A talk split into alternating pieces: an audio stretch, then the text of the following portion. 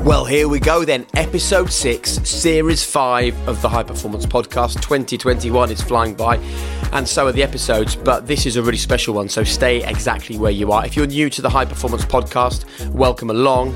Um, basically, these are conversations with entrepreneurs, with artists, with business people, with sports people, with leaders right across the world, finding out about the things they do, the lessons they've learned, the mistakes they've made, so that you can apply them to your life and you can genuinely live a more high performance life thanks to the things you're about to hear over the next hour or so. A quick reminder that you can find us on Instagram at High Performance. Professor Damian Hughes is at Liquid Thinker. As well as that, you can also subscribe to us on YouTube where you can watch the interviews as well as hear from them. Just go to YouTube, type in High Performance Podcast, and you can subscribe right there. Okay, let's get on with it then. It's time for a really special and hugely interesting episode of the High Performance Podcast. Here's what you can expect. I think the universe is meaningless without life, without conscious life. To be able to think about this and self reflect, it makes the universe meaningless, frankly. So when you think of it in that way, it makes us incredibly special. Now, we may not be the only conscious life forms in the universe, but we are at the moment the only ones we know of. And I think that's very important. It makes us, you know, very special indeed. I'm Sandra, and I'm just the professional your small business was looking for. But you didn't hire me because you didn't use LinkedIn jobs. LinkedIn has professionals you can't find anywhere else, including those who aren't actively looking for a new job but might be open to the perfect role, like me.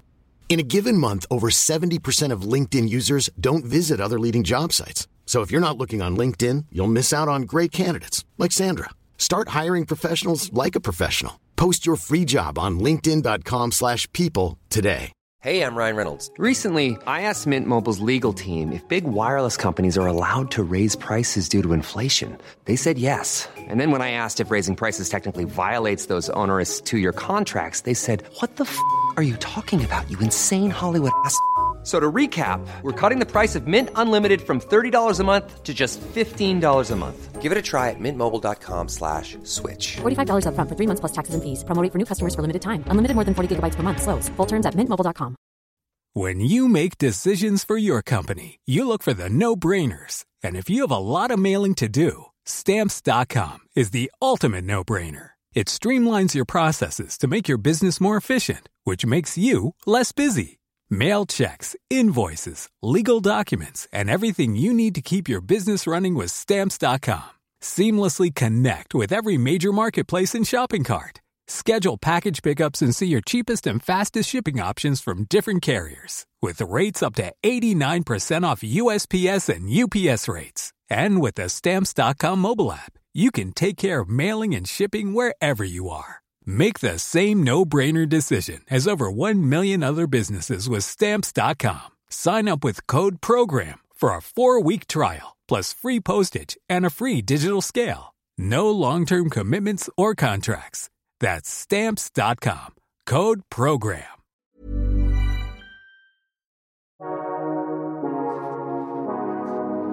Joining us today is the author of the book Limitless, and this guest knows all about the power of not having limits. He wasn't limited by his poor A level results. 18 years in the British Armed Forces, where he flew helicopters on active service, was also not his limit. He became the first official British astronaut to walk in space, but not even that was the end. He now sees the limitless potential that comes from inspiring young people in science and engineering, and it's a real pleasure to welcome to the High Performance Podcast Tim Peake. Tim, thanks for being with us. Oh, thank you. It's great to be joining you. So, from your perspective, what is high performance? I think high performance is really the ability to achieve your full potential. Uh, I think everybody has a wealth of talent and ability, and uh, the high performance element is trying to identify what it is that you're good at. Um, what is it that motivates you? What's your drive? What's your passion? And then how do you nurture that ability? How do you manage to take your skill set and be as good as you can be? So that takes a fair amount of self-analysis. How do how do you suggest people start by working out what they're good at? Yeah, it's a journey. It's not something that happens instantaneously, and I think it's uh, something that you continue to develop throughout your life, and and it may change from time to time as well. So it does take a lot of self awareness and self analysis. Um, I was quite fortunate when I was younger that flying became a real passion and uh, a real motivation for me to want to become a pilot. And that drove me to have to study certain subjects and to have to go down a certain um, career path, which I was then able to follow. Not everybody gets a really clear indication of what it is that they want to do early on in life.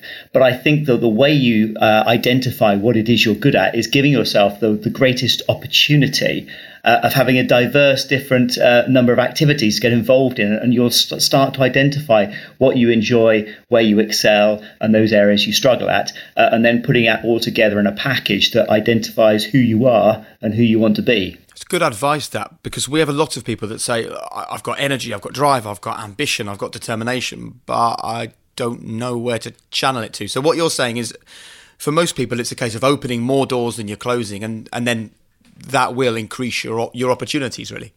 I think so. Yeah, that's right. Don't don't close any doors. Don't narrow the field. Keep an open mind uh, and try different things. Uh, you know, go out of your comfort zone. That's how you build resilience. And and it, it, you know, you're never going to fail if you try something uh, and you don't succeed. It's a it's a positive experience because you found out something more about yourself. There's a great saying, Tim, that life often only makes sense when we look at it backwards.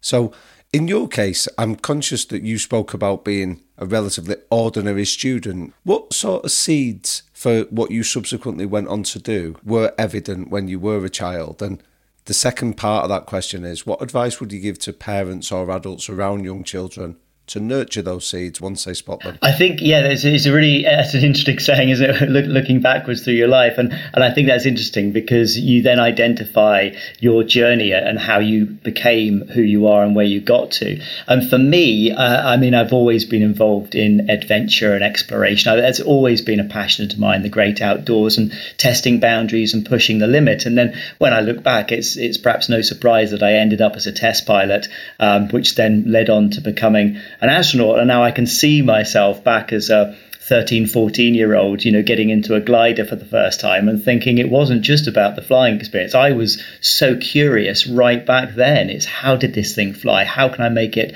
better? How can I stay up in the air longer? How can I, I improve the, the, the, the landing? And, and, then going around to look at the aircraft and thinking about the performance. Why are the wings so wide? You know, how does it fly like it does? Um, so looking back, I can see that I've had that, that curiosity all my life. Um, and I think in terms terms of what parents can do to help their children, it, it is to give them as much opportunity as possible. Um, that's the greatest thing I think a parent can do for their children. And also, not to worry so much about where the journey might lead. I mean, I left school with a C, D, and an E in A levels. Um, now, you could say that my, my parents would be thinking uh, that he hasn't fulfilled his potential and he hasn't quite done as, as well as we'd hoped he, he would do. But I never stopped studying from the moment I left school. That was when the textbooks opened. That's when physics and maths suddenly became really important to me. And I had a framework for it. I had a reason to study it, and I was able to apply it to what I was doing. I, I didn't get my degree until I was 33, so I've studied all my life. But it's not to worry so much about the journey. Uh, I think that as parents, we, we do naturally worry about our children and we want the best for them but they will always find their way in life and, and our job is to to help them do that but to not to push them down roads that um, we shouldn't be pushing them down. On a previous series we interviewed the indian businessman Dilbagh Gill who runs a, a Formula E team and he said to us that he thinks the education system has got everything back to front. He said instead of teaching children an answer we should teach them to ask a question and find the answer themselves. And it sounds to me like really your story has been one of looking for answers, asking yourself questions, asking questions of the world. Absolutely, and I, I still do. Uh, and you know, come back to that initial thing uh, question about high performance. I still think I've got so many different things I want to do in life.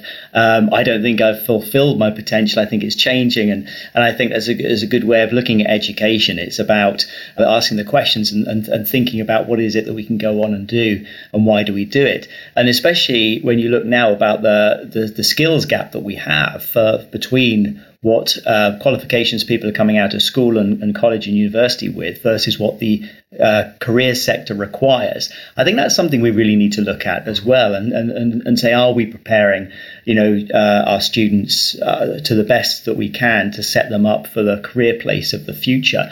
And it's changing so fast. I mean, the pace of technology is phenomenal. Um, so how do we equip young people with the skills they need to go into that workplace and excel. So, beyond the curiosity that you described about having that willingness to explore when you got in that glider for the first time, what other characteristics would you advise us to nurture in both ourselves and in others, then, Tim, that do equip us to go on and achieve high performance in whatever domain that we're operating? Well, I think uh, you know you're always going to be really uh, good at what you enjoy. So there there is that that process of finding out what it is that is your unique skill set, and everybody's skill set is unique because you know it, we're made up of, of so many different components that will give us our our, our, our unique place. Um, but I think you've got that uh, that difference between what is it that I need to learn and improve. That's the kind of hard skills, if you need, if you like, and then the soft skills of of how can I bring my talent and my abilities into the workplace, communicating with people, becoming a leader, um, be better at decision making, uh, managing risk. Um, and, and, there are all these qualities that, that we have as an individual, and I think it's it's being able to uh, develop both of those. Um, you won't get all of those just by studying textbooks and reading. You know, you have to get out, you have to um, experience things as a young person that that you know give you the ability to develop those interpersonal skills those social skills that are so important as well. So um, it's a mixture of academics and social skills. So having come through sandhurst where you originally trained and then all the way through to when you're living for six months in a space station with an international cast of colleagues what would you attribute was the best culture that you had? How much of it would you attribute to those soft skills, the ability to get on and your interpersonal connections?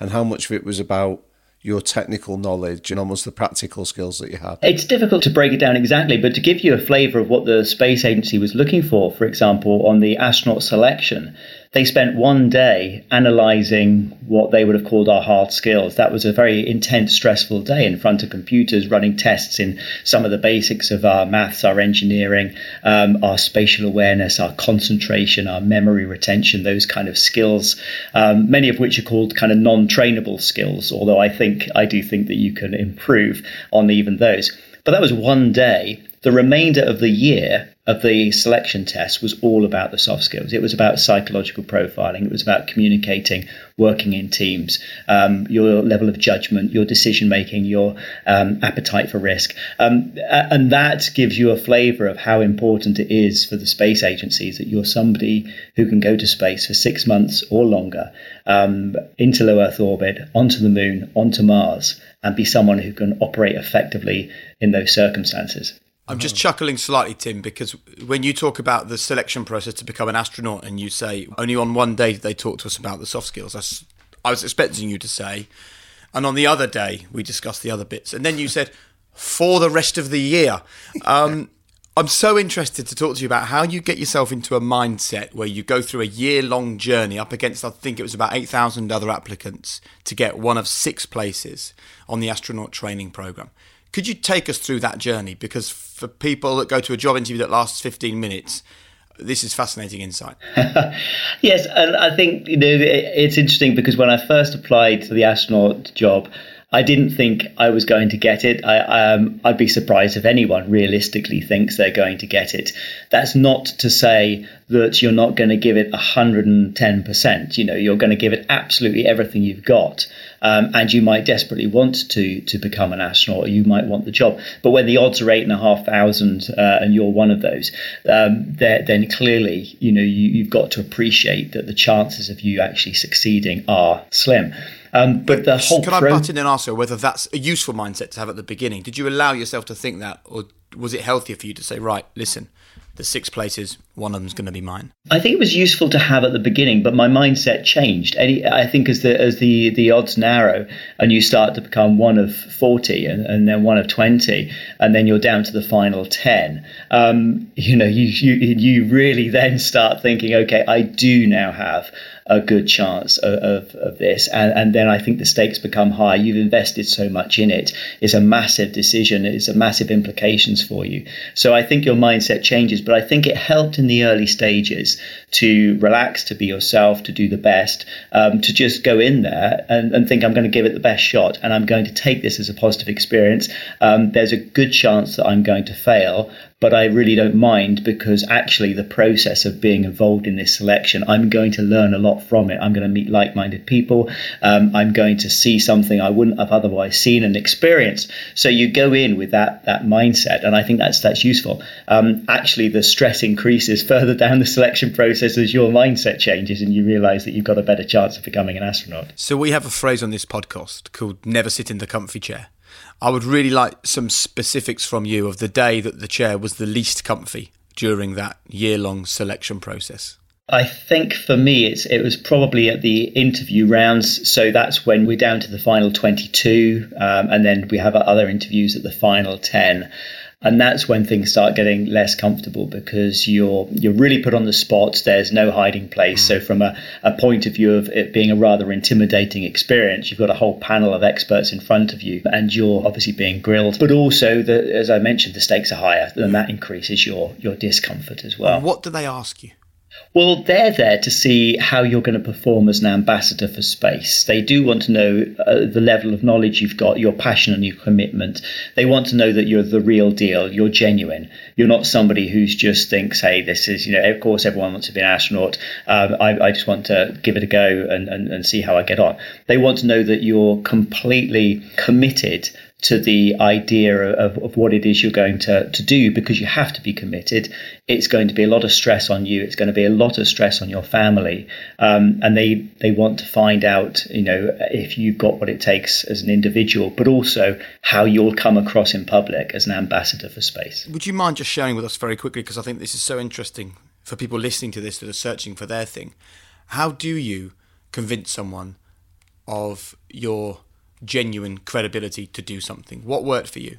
I think it's up to them to to find that out about you. So they'll be asking you the searching questions, and, and I think your natural response, your natural answer, will give an indication of, of firstly the level of knowledge you have. And clearly, if your level of knowledge is pretty shallow, then you haven't had the passion to dig very deeply into the subject matter. Um, perhaps you should go and look elsewhere. Um, so they're instantly going to get that from, from how you feel about it. And I, I think uh, your answers as well. I, I think if you're talking to anybody, you can see when people light up. You, when you find it is, when you find the right buttons to push, um, you can see when people just light up uh, and, and, and want to talk about a subject. They're passionate about a subject.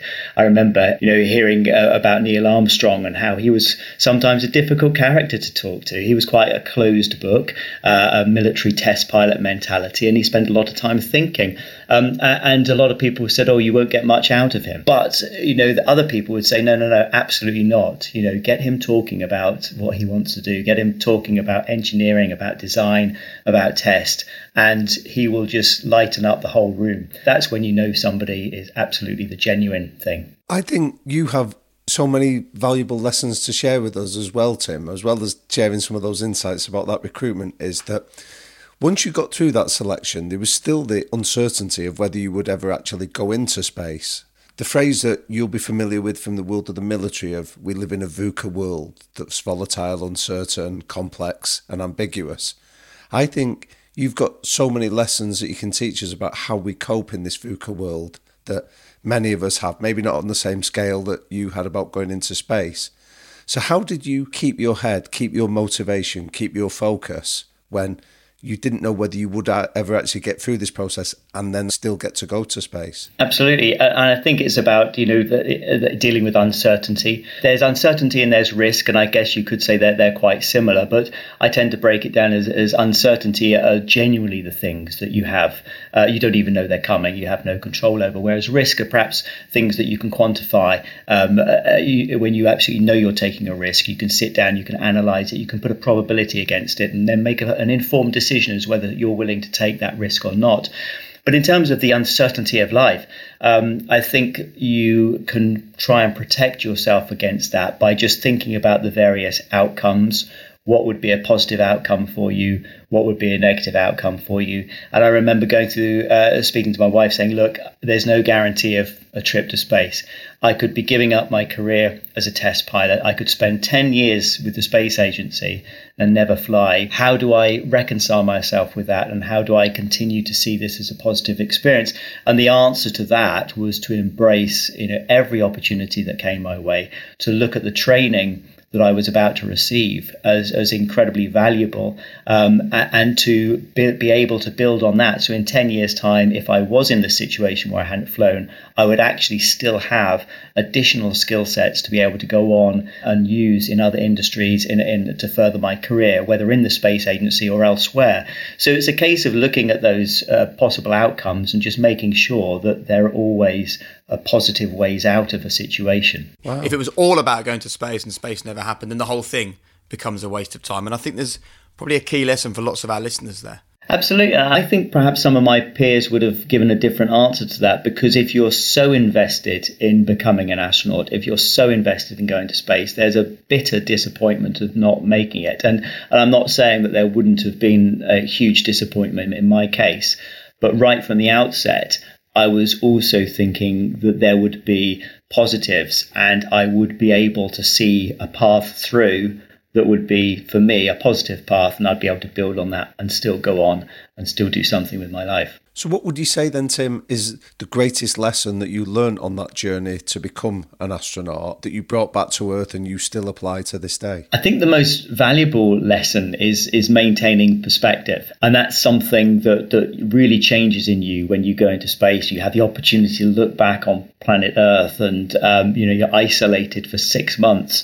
uh, getting away from it all, and, and and that changes your perspective. It changes your perspective on on you know who we are uh, and and how we operate, um, uh, and, and just the, our, our, location in the solar system. You can see Mars, Venus, Jupiter, Saturn, and uh, and, and it puts everything literally into perspective, and it gives you a fresh appreciation of what um, life and the universe is all about. It gives you time to think about that. I think it makes you a much calmer person, um, and uh, it, it, enables you to take things in your stride. I mean, I've always been fairly calm and, and, and dealt with uncertainty and and emergencies, for example, uh, quite well.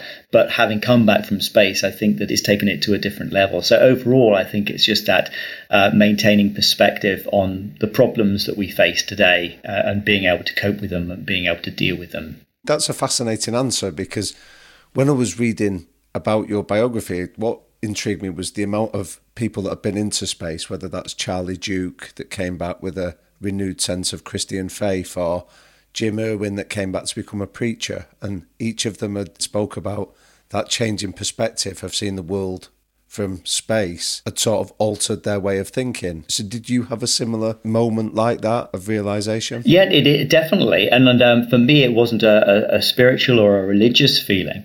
Um, although I know that, as you mentioned, there some astronauts have. Um, they've even quantified this as, as calling it the overview effect, this cognitive shift in awareness uh, of, of, going, you know, into space and seeing the planet.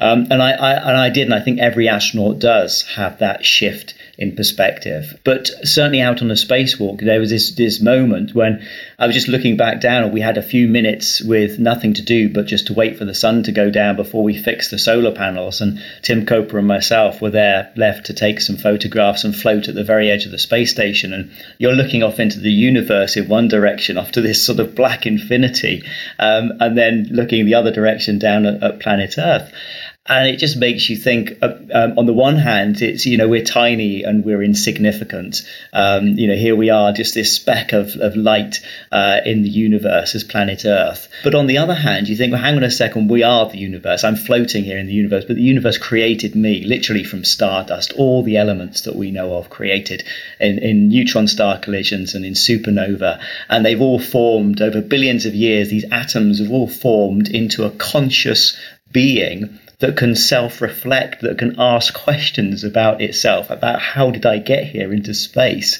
floating here. Um, but I'm the universe has put me in space. I am the universe. And so you think, uh, you know, I, I think um, the universe is meaningless without life, without conscious life. To be able to think about this and self reflect, it makes the universe meaningless, frankly. So when you think of it in that way, it makes us incredibly special. Now, we may not be the only conscious life forms in the universe, but we are at the moment the only ones we know of. And I think that's very important. It makes us, you know, very special indeed. What a lovely answer. One thing that these conscious beings also need is trust and trust in those around them. So before I ask this question, just a few quick technical questions, if I may. When you did your spacewalk, how far above the Earth were you? I was 400 kilometers above the Earth. And what was connecting you to the International Space Station at that moment? Well, at times you have just your hands um, when you're moving. Um, so that's when you don't want to, to slip. But we also do have a thin steel tether that's like on a fishing reel. So um, as we move along, it unwinds, and that goes back to an anchor point. That's kind of a, a last uh, line of defense if we do fall off. We'll be able to hopefully, you know, pull ourselves back using this tether. Hiring for your small business? If you're not looking for professionals on LinkedIn, you're looking in the wrong place. That's like looking for your car keys in a fish tank. LinkedIn helps you hire professionals you can't find anywhere else, even those who aren't actively searching for a new job but might be open to the perfect role. In a given month, over 70% of LinkedIn users don't even visit other leading job sites. So start looking in the right place. With LinkedIn, you can hire professionals like a professional. Post your free job on linkedin.com slash people today. When you drive a vehicle so reliable it's backed by a 10-year, 100,000-mile limited warranty, you stop thinking about what you can't do and start doing what you never thought possible. Visit your local Kia dealer today to see what you're capable of in a vehicle that inspires confidence around every corner. Kia, movement that inspires. Call 800 333 4KIA for details. Always drive safely. Limited inventory available. Warranties include 10 year 100,000 mile powertrain and 5 year 60,000 mile basic. Warranties are limited. See retailer for details. How naturally did it come to you to have to put your entire life and really the lives of your family as well because they would have be they'd be lost without you to put that trust in the hands of people to accept that you're going into space to accept you're going to be tethered to a space station to know the risks that are involved. Did that trust in others come easily to you it, it did. It's a gradual process, of course. So by the time you go, actually go out to do a spacewalk, you, you don't even think about those things because you it's been so long in training, in preparing, um, and at that point you have so much trust in the people back in mission control, about your crewmates on the inside the space station, and, and the person you're going outside the space station with, and really, as a pair, you know your lives completely depend on each other. But that's not at the forefront of your mind because you've done this 30 times in the pool back in Houston and, and you've worked with these people and it actually feels like just a natural day at the office. Here I go, today's spacewalk day, and you're ready for it and you're prepared for it. You are, of course, completely aware of the heightened level of risk when you go outside. I think that, um, you know, most astronauts would say the feeling of danger is palpable when you're there. You're in a vacuum. There's no quick and easy way of getting back inside the space station. Um, you can have a problem with your suit. You could be hit by a piece of uh, debris, micrometeorite. Um, we've had a couple of issues with water even coming into the helmet and, and flooding the helmet with astronauts still inside there. So you're aware that you're putting yourself in danger. But you've asked yourself all of the difficult questions many, many months ago. I think, you know, astronauts have a natural affinity to be able to perhaps handle a bit more risk than other people might be willing to take on. And when you are operating with that level of risk, how did you learn to share your thoughts when you weren't happy with a process or a person or a decision? Yeah, it's it's really important that you're always self-critiquing, you're analyzing. And coming from a test pilot background, that's exactly what we do as test pilots. We're constantly analyzing the risk, mitigating it, uh, and speaking up about it. No, nobody ever um, stays quiet if they think that there's a better way of doing something or if we're taking on too much risk. Um, uh, and it's an all informed decision that, that, you might be going on a high risk trial, but everybody will know exactly what the risks we think we're going to expect are. So in that environment, we're trained to always speak up and to to to have this very honest and open platform. And we always debrief when we come back after a, a flight, when we come back after a spacewalk, um, or after a space flight. We spend a lot of time analysing and debriefing and making sure that if there were problems, that they don't happen again in the future. And how did you deal with hierarchy when it came to giving feedback? Hierarchy in uh, the, the space industry and, is actually interesting because it's it's very flat. Uh, we're all fully trained, fully qualified astronauts. Yes, there's a commander of the space station, but actually, if things run well, the commander doesn't have to do anything different than any of the other crew members. You have a commander of the Soyuz capsule when you fly to and from the space station. But again, you know, if things are going well, really there's no need for the commander to actually uh, assert any any command authority. So it's a very flat hierarchy, uh, and we're all empowered to speak up. And you've also got the international element as well, working with Russians, with Canadians, with Japanese, with Europeans and Americans, which is a different atmosphere to when I was in the military, which does have a, a strong hierarchy. But then, you know, the military often puts you in situations where you need that sort of pyramid structure and you need that uh, hierarchy in order for really difficult decisions to be executed. In uh, in the space industry, it was interesting, uh, you know, shifting from that military environment into a much flatter environment.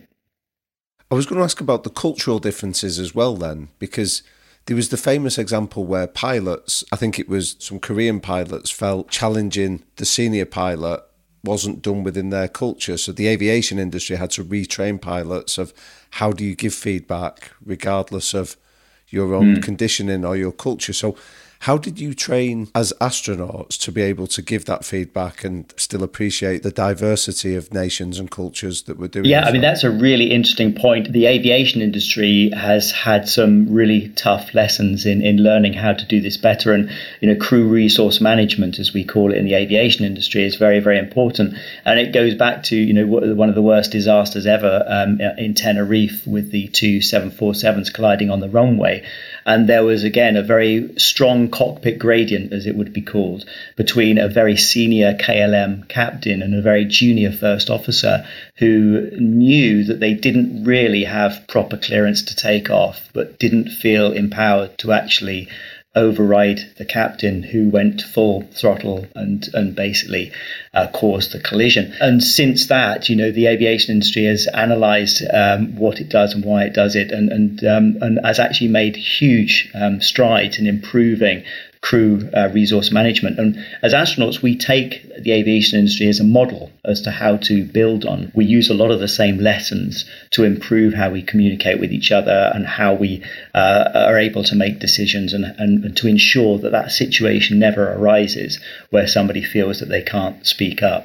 So, for anyone listening to this, then, Tim, would you share with us how they would be able to give feedback to a colleague or somebody maybe more senior than them where they felt they had an idea or a concept that needed to be heard? Yeah, I think it's imp- important to, to um, think about how you're going to address that situation. Every situation is different, how well you know the person, how much more senior or, or junior, in fact, they might be, and how you can package it into a way that is an acceptable way to raise it, but isn't going to cause you any problems or isn't going to cause uh, unnecessary offence.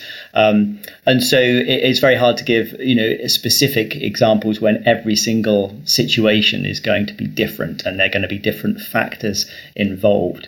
But I think it uh, always helps to be able to frame something in a positive way and to be able to bring a solution. So if you raise something, um, you know, you, you're able to give your solution to what you perceive as the problem. So you're not just bringing up a problem, but you're, you're bringing your point of view with it and why you think that that is important to do it differently. Um, so if you can articulate it in a very well-rounded package and show that you're not just representing your point of view, you're actually, you've actually thought of other people's point of views and having analysed that, this is why I think we could do it better because I think it just makes it uh, less confrontational. It makes it easier for people to appreciate that you you you have actually considered a whole range of different topics. Great, very you. useful advice. One of the things you mentioned earlier, Tim, when, when you were going through the program to become an astronaut, you said it says everything my ability to lead, my risk taking strategy, how I make decisions. I'd love to just dive into a few of those if we can. First of all, what you believe makes a good leader? I think a, a good leader starts off their journey as a good listener. Um, because leadership is all about learning, first of all. Nobody gets thrown straight into a leadership position. So it's a case of, of understanding people. It's a case of understanding what their priorities are and how they perform to the best of their ability. And then as a leader, um, you're the one who motivates, who encourages, who gives clear direction, um, who empowers people beneath you and gets the best out of them. I guess it comes back to this uh, high performance, the question you asked me at the very beginning of the podcast. It's about people reaching their full potential. The best leaders will enable the people that they're leading to reach their full potential. Okay, so that's leadership decision making. You know, you've had to make pretty big decisions under pretty tight circumstances. But actually, I, I think just because you've made a decision in space that could impact your life or the lives of those around you, it's no different to the kinds of decisions that our listeners are taking every day. So, what is your advice for people? The decision making, I mean, it, it, falls into different categories in terms of how urgent the decision is. Um, and if it's a, an emergency situation, then we rely more on intuition and experience to be able to make a quick decision. We need to know the facts quickly. We need to consider options quickly, analyze those options, and then take action. Um, and that's broken down sometimes into a matter of just seconds. If it's you know dealing with a, a fire, a depressurization, an engine failure, whatever it might be. And then there are the more strategic decisions where it, you might be working as a, as a company um, with a board of directors and you might spend months before you actually make a decision on a certain topic. Um, or if it's a personal decision, you might be moving house and you might consider that as a family for, again, a matter of weeks before you make a decision. Uh, and I think the uh, you know the most important thing is to, to firstly make sure that you're answering the right question and uh, you know to put it in the right frame if you like. So often people will come to you with a yes no decision. Shall we do this? Yes or no and actually step back and say, well, actually, I don't like a yes no decision. Let's think about what it is we're trying to do. Um, I want at least four options, not just yes no. Um, so, what is it that we're trying to achieve here? And then, when you've got a number of options, you then have to obviously analyze the pros and cons, the advantages, disadvantages. And you can only do that if you're well informed. Uh, otherwise, you've got a poorly informed decision process. So, information gathering can take a huge amount of time. And then assigning kind of a probability matrix as to which which option might be the best as well. So this can go on for a long, long period of time, depending on what it is the decision you need to do, and then of course the the action and and and and, and actually executing the decision. So it really d- depends on you know how long your yeah. decision making process is but i think one of the first things is to get to, to make sure you're answering the right problem and the final one of the three was risk taking i suppose firstly do you consider yourself a risk taker and secondly, is that valuable thing to be someone that can take risks? Because I think for a lot of people listening to this podcast, they get in touch and say they'd love to do X, Y, or Z, but it's fear and fear of the risk that is stopping. In terms of risk taking, it comes down to your personal appetite to risk, but also as an organization, what your appetite for risk is as well. You might work in um, a high risk organization, but you're not comfortable taking the risk yourself, but somebody in, in the company is going to take the risk. It doesn't stop you from working in that organization. So, so the, the it's important that the, the company and the organization has a very clear um, understanding of the risk and their appetite for risk is not just articulated to everybody, but that management is in a position to um, enforce that and actually support everybody at that level of risk. Uh, and then it comes down to once once everybody understands what level of risk people are prepared to accept and at what stage. I mean, if you look at a company like SpaceX, for example, they're brilliant to analyze because they they're very happy to take a large risk uh, in the early stages of research and development. Um, uh, Elon Musk giving his own rockets a 50% chance of success. Well, that's fine if you're in an environment where failure um, is going to give you the learning experience you need to actually succeed. And it actually enables you to discount other options and not spend huge amounts of money pursuing those options uh, at the early stage. It gives you a clear indication of the direction you need to go in. But then later on, when you've got you know crew flying on SpaceX to the space station, of course you're not prepared to take that level of risk. Um, and so it's all about you know what level of risk are you prepared to take at what stage, and making sure that that's clearly identified as well. As a test pilot, it's something I've done all my life. Is is you know analyzing the risk I'm taking, mitigating it down to the the minimum that we can, and then making an informed decision. Am I prepared to take that risk or not? So, can I ask you for a case study then, Tim, in, that brings in the personal element on top of all those factors of risk taking, leadership, and decision making? In terms of the conversations that you would have had at home to come to that agreement that you were going to go off to space for six months and you were going to move abroad to Russia and things like that. Can you tell us a little bit about how you and your wife came to those decisions? Because from the outside, some of it might appear selfish or maybe a little bit egocentric that you were doing it, but it obviously wasn't. I know you've got two young boys as well.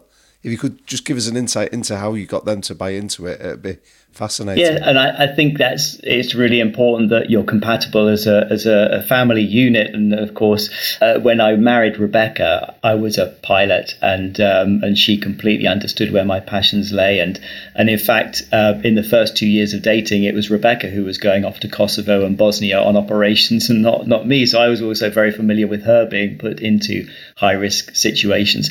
Um, and so I think as a couple we've always had a similar outlook on life. And so we've never had to have difficult decisions about this. In fact, um, you know, she's always pushing me to to grasp these opportunities, and and she's been a hugely supporting influence in my life. So it's never been a difficult decision. In fact, it would be a really difficult decision to not do something, and to then not not you know sit there and resent the fact that you didn't. I mean, we when it came to you know, shall I accept this this role as as becoming an astronaut? You know, the question or the, was was how could you possibly not? Uh, it's such an incredible opportunity. Um, so I'm very fortunate to, to have the support of my family. Um, uh, but then, obviously, since becoming an astronaut, two children have come along, and, and becoming a father really does change you, and, and you realize that you have huge responsibilities, and and that makes the decisions that much harder. And yes, you know, to a degree, uh, spaceflight is selfish, high risk activities are selfish. But I think that you know people have to do it, and and you have to be honest about who you are. You have to be honest to yourself, and you have to be honest to your family about who you are, about why you do things. I would never, as a as a, you know, a son, I would never like to think that my father held himself back from doing something, or my mother held herself back from doing something because of me. You know, um, and I think that's the same way my children would would would see the situation as well. You've spoken a little bit about perspectives and how seeing the world from orbit helped you change your perspective. Would you tell us a bit about what becoming a father did then for your perspective? Yeah, it surprised me actually uh, because it changed me a lot more than I thought. Um, it, it, just, in terms of, as every parent will know, that you have this love for an individual that you never thought was was possible, and and this desire to protect them, to nurture them, and to allow them to grow up and experience the things that you have too. And that you know that gives you a responsibility that you didn't otherwise have. And so when you're making decisions that place your life in danger, it's not just a case of thinking about um, yourself or your adult partner. Um, who has a different skill set to be able to deal with it. You're now thinking about what about my children and how would they deal with it and how would it impact their lives uh, and that changes the dynamics of a decision it, it, you know it means that there's more at stake should something go wrong which makes it a harder decision to make so did you ever refuse to do anything where you factored the children into it or did you ever turn down an opportunity because you started to think about it from the children's? I've never refused anything or turned an opportunity down, but that doesn't mean I haven't always uh, considered it incredibly carefully and made sure, like I would anyway, that we're doing things in the most sensible way and the safest possible way. But um, you know, I I still ride a motorbike. I still fly aircraft. Um, you know, recently I had a chance to fly the jetpack. I'll take those opportunities. I'll give it a go. Um, that's who I am, and uh, and I I know my children wouldn't, wouldn't, want me to be anybody different. And where did it come from? This um this comfort with pushing yourself physically and mentally to the limit, not sitting in the comfy chair as we spoke about earlier, whether that's becoming a test pilot, escape and evasion training, or the opportunity now to have a go on a jetpack. Where, where did this mindset come from, or was it always there, Tim? I think it's always there. Uh, I, I, think that some people will knowingly push themselves out of their comfort zone, and I think that, that's, that's great. And other people, you know, naturally have a, a higher um, level of tolerance for doing high risk activities. I've never considered myself an adrenaline junkie. I, have never, you know, gone searching for the next, you know, the parachute jump in the bungee jumping, uh, con- this constant kind of need to feed some sort of adrenaline buzz. But I am also aware that I'm comfortable in high risk situations. Um, you know, but I do it, I think, from a more methodical point of view. But I, I have a high tolerance for comfort in high risk situations. Relating back to your book, Limitless, we use a phrase called infinite purpose. It was given to us by one of our guests on the podcast called Susie Ma, who's an entrepreneur. And she says she wakes up every day and she has an infinite purpose. So a plan for her life that has no end. If I was to ask you what your infinite purpose is now with all the things you've achieved, what would you say? That's that's a really tough question. Um, I mean, it is. I guess it goes back to to fulfilling potential, and and I think that I don't feel I have yet. I feel I've got a lot more to learn. Uh, hopefully, a lot more to give as well. The interesting thing there is why I'm probably struggling to answer this is because I am such an advocate of enjoying the journey and not worrying too much about the destination. I don't have you know this destination in mind really hmm. of well the great thing about infinite purpose is there is never a destination. It, it's there's always somewhere more you can go. And I, I, suppose i thought about it in in light of the book because i love the idea of you sharing this to improve the mindsets of young people. And that is a that is an, an infinite purpose, isn't it? Absolutely. And I think that, that that's one of the greatest enjoyments that I've had out this whole experience is this ability to be able to connect with young people and to be able to give something back. I was really grateful um, to a lot of teachers that I had when I was younger, being in the cadet force at school, in the scouts, these kind of opportunities where adults had really given up their time and effort to give me the opportunity to experience something. And I think it's so important. And if I can now do something to help young people to have the similar, you know, uh, opportunities, then then that gives me an enormous amount of pleasure. So, as somebody that's been in a handful of people that have done what you've done, Tim, that have been where you've been and seen what you've seen, what's the one message you'd want to pass on to that next generation that you've learned that you would want them to embrace and understand? I think the one message is believe in yourself it really is. It's an easy thing to say, but you've, you've just got to have the confidence to believe in yourself. And if it's something that you've set your heart on, then then go for it. Don't don't be put off. Don't let anybody dissuade you. Give it a go because even if you don't succeed, then you will learn something from it and you will be better at the next thing you do and the next thing you try. Lovely. Right, Tim, our quick fire questions. And the first one is what are the three non-negotiable behaviours that you and the people around you must buy into? Gosh, well, it's it's integrity is the is the first, and I, I think that is that probably covers everything. Actually, you can have one if one's all it takes. Yeah, yeah. Uh, because if as long as people are being open and honest, then we can have a discussion and we can come to a decision and we can we can sort things out. So yeah, that's got to be the overriding one. I, I, guess courage as well. You know, uh, if I'm speaking with people, then I want them to, um, you know, to have courage of their convictions, moral courage, physical courage to be able to go and do something. What advice would you give to a teenage Tim just starting out on his journey? It would be to keep all your options open, broaden your mind, experience as much as you can, uh, and as I said before, have self belief. What is your biggest strength and what is your greatest weakness? Biggest strength, um, I think it's it's judgment. I think I've always been good at kind of weighing up a situation and making the right call, and uh, so I think that's that set me in good stead. Greatest weakness is languages. I wish I wish I could speak languages better than I do. Beyond your own book, which is something that we would recommend, What's the one book you'd recommend to our uh, listeners? Uh, too many to choose from. One of the books that stays in my mind is um, Spitfire, a test pilot story by Jeffrey Quill. And it just, is, for me, it epitomizes everything about maintaining perspective, staying calm under pressure, good decision making, excelling at what you do, being passionate. Uh, I mean, it's an incredible story. Uh, Jeffrey Quill was the test pilot for Supermarine during the Second World War, took a break to go and fight in the Battle of Britain, and then came back to test pilot uh, training. Uh, it's, it's a remarkable story.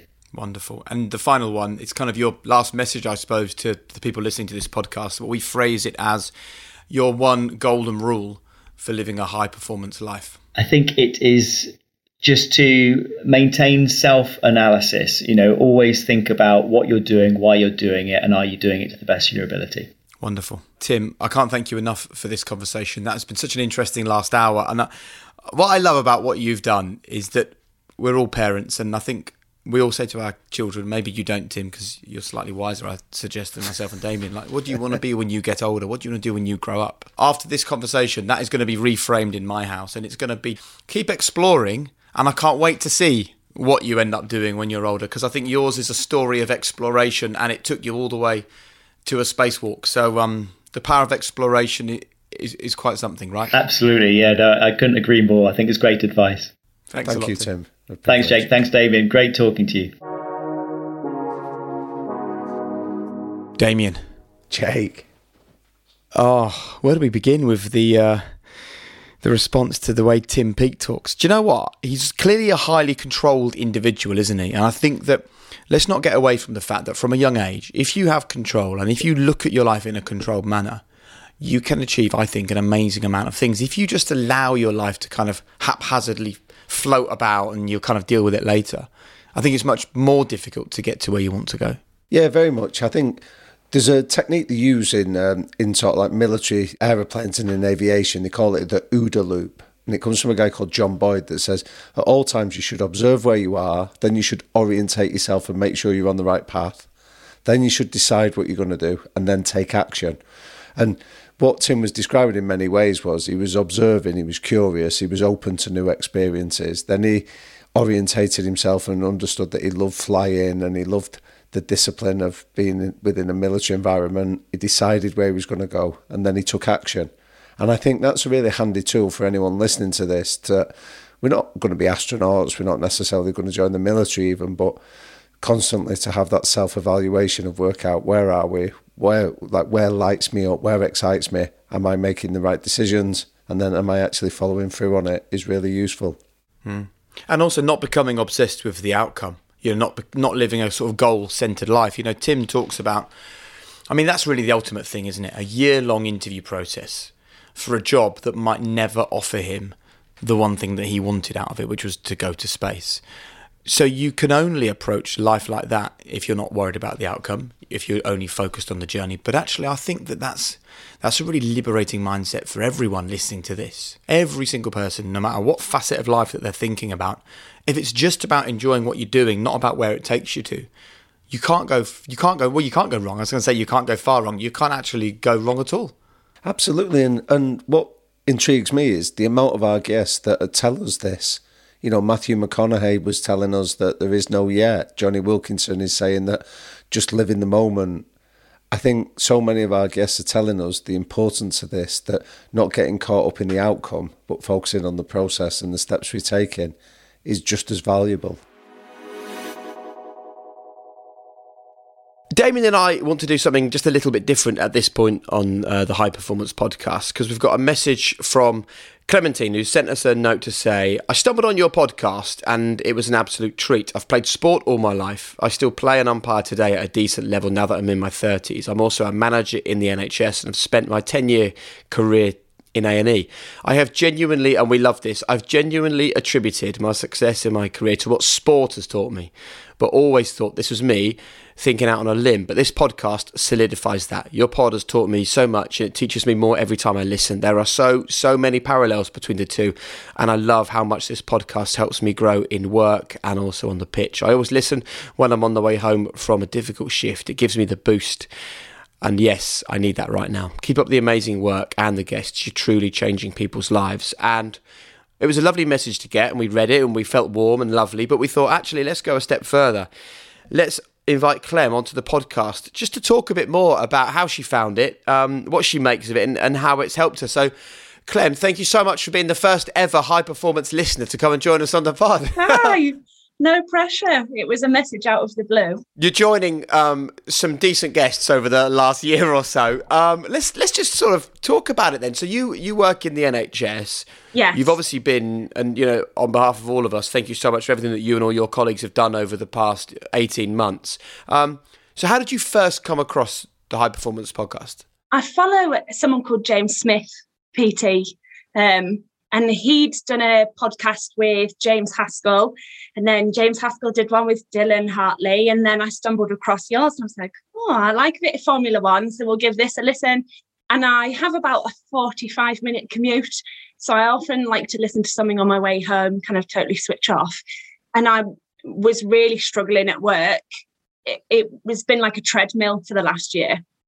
All the things that keep me in work, playing hockey, um, sport, everything had been taken away. So work was really difficult. So that just hit me at the right time, really.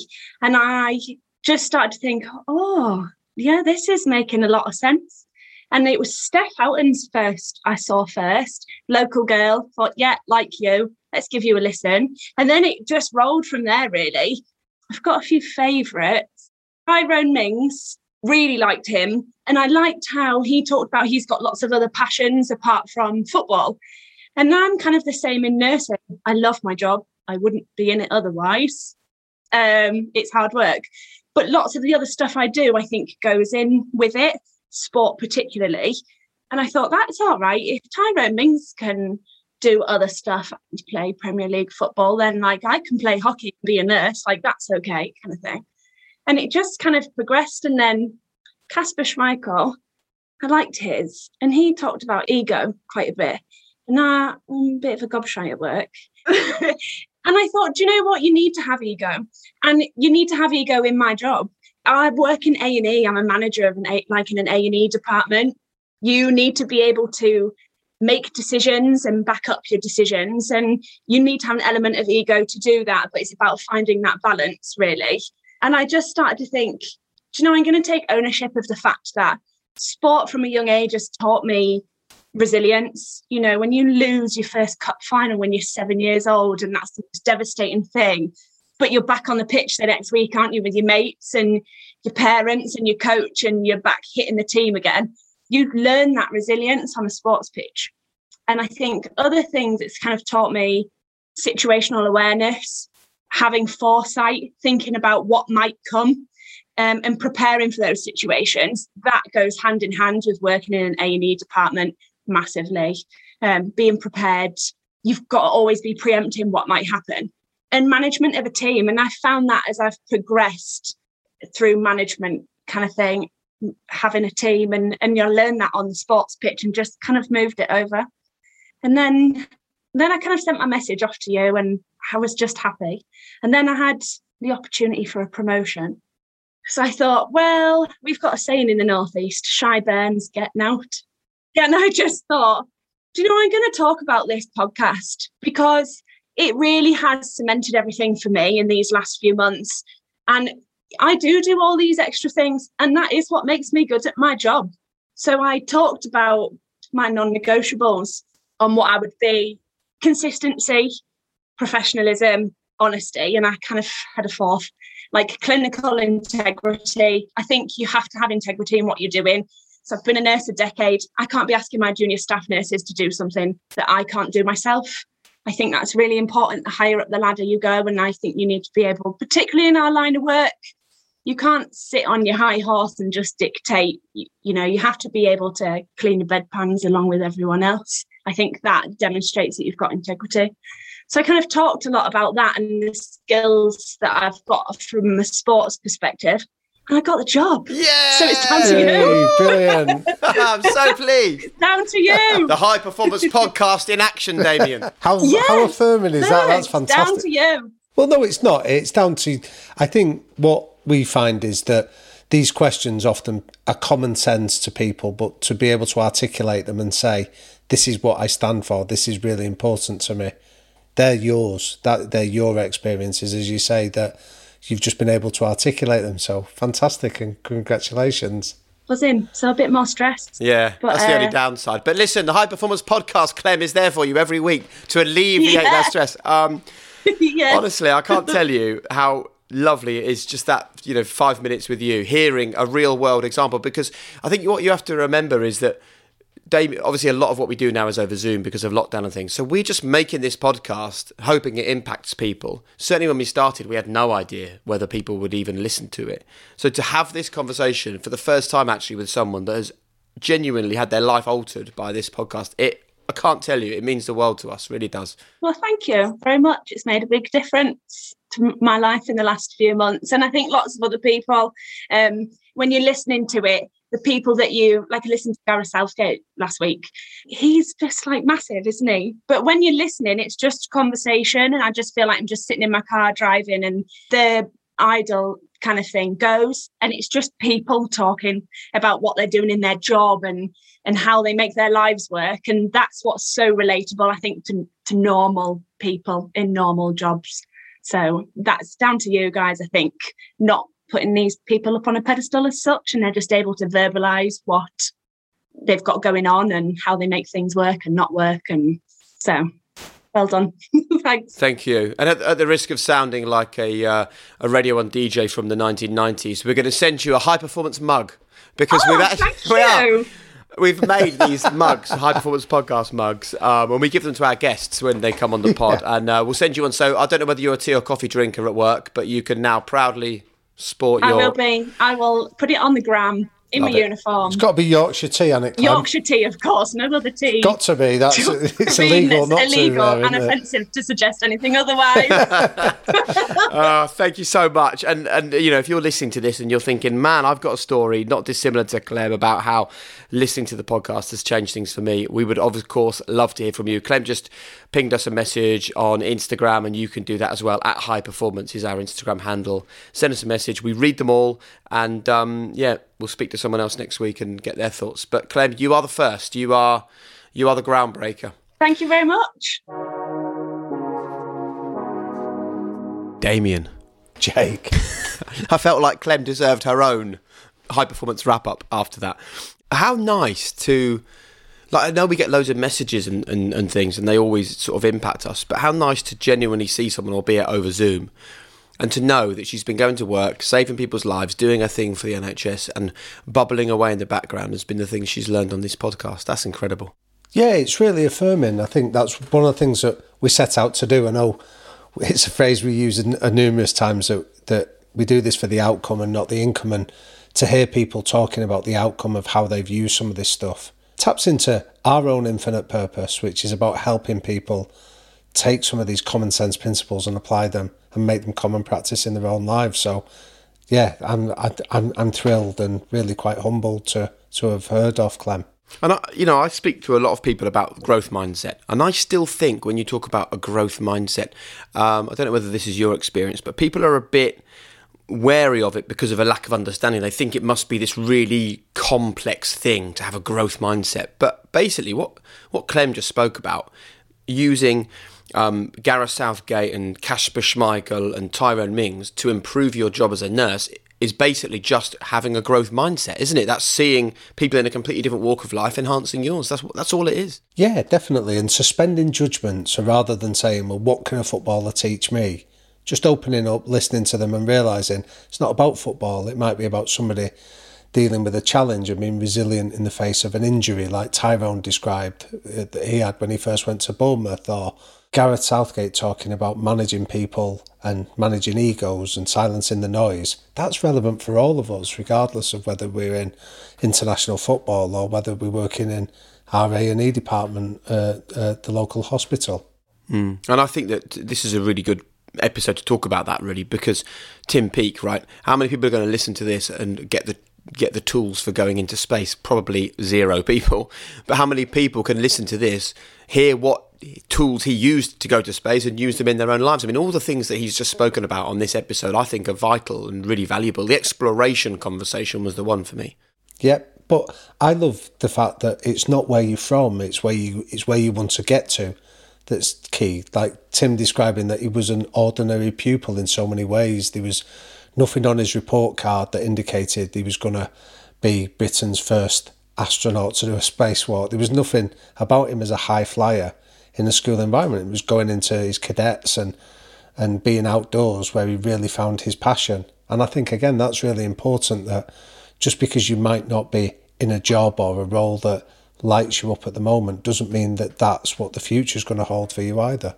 You're totally right, and I think um, I think that as long as people come to this podcast with a totally open mind, then it will be there for them and it'll always be useful, whatever the episode, whatever the guest. Um, and if you heard that conversation with Clem and you would like, as I said, to share your thoughts as well, you can either send a message to Damian, he's at Liquid Thinker, I am at Jake Humphrey, but probably the best way to reach us is to follow at High Performance on Instagram and then just ping us uh, ping us a message. Tell us what you've made of the pod and the fact you'd like to come on and talk about it. And we will do exactly that in a few days' time. Uh, elsewhere, Damian, we're still carrying on with the book. We're getting to the point now. You know, something that surprised Damian and I is that our high performance book, which is all the things that you can learn from the people that we spoke to and an awful lot more. It's it's due out 9th of December, Damian. People can pre-order it at the moment. And we both sort of felt like it's 9th of December feels like a long way away, but I guess it'll be here in the blink of an eye. Yeah, it's flying by, isn't it? But it's been a real privilege because I think doing the book, I know we both found this, going back over some of the old episodes to revisit some of the lessons that we learned from series one, you know, when we, or series two, when we chatted with Billy Monger, for example, and how he overcame adversity. It's just a reminder that these lessons are timeless and hopefully uh, that'll be replicated in the book, that these are lessons that you can be applying to your children and hopefully their children's children. And we've created little things in the books called pit stops, um, which I think people are going to get a lot from. Would you just sort of explain for people what a pit stop is? Yeah, so the reason behind we called it a pit stop was that phrase that we've used a few times on, on here, Jake, that the fastest race in the world, Formula One, is won by those that manage to stop most effectively. So we felt that for the book to be something of use, it had to allow people to stop and reflect on the lessons more uh, more readily. So they're just questions that we pose to people that maybe they reflect on and think, actually, that I could use that. So one of the first ones is you can do anything, but you can't do everything. So it's about prioritizing on what's most important. Is just an example of the kind of questions uh, and exercises that we give people a chance to do. Very good. And in the description for this podcast, you can order the high performance book right now. You can pre order it, be one of the first. You can also go to our website, thehighperformancepodcast.com, and you can pre order the book right there as well. And as soon as it's released on the 9th of December, you will be the first to get a copy.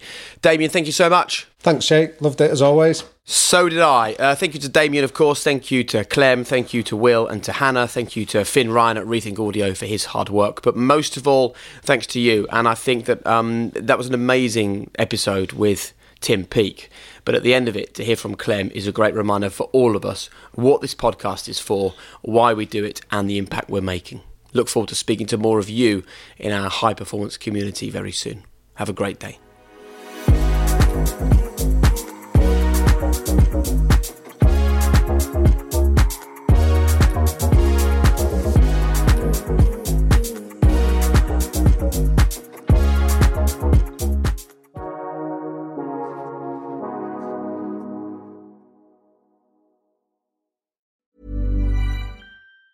Planning for your next trip? Elevate your travel style with Quince. Quince has all the jet setting essentials you'll want for your next getaway, like European linen, premium luggage options, buttery soft Italian leather bags, and so much more. And it's all priced at 50 to 80% less than similar brands. Plus, Quince only works with factories that use safe and ethical manufacturing practices. Pack your bags with high-quality essentials you'll be wearing for vacations to come with Quince. Go to quince.com slash trip for free shipping and 365-day returns.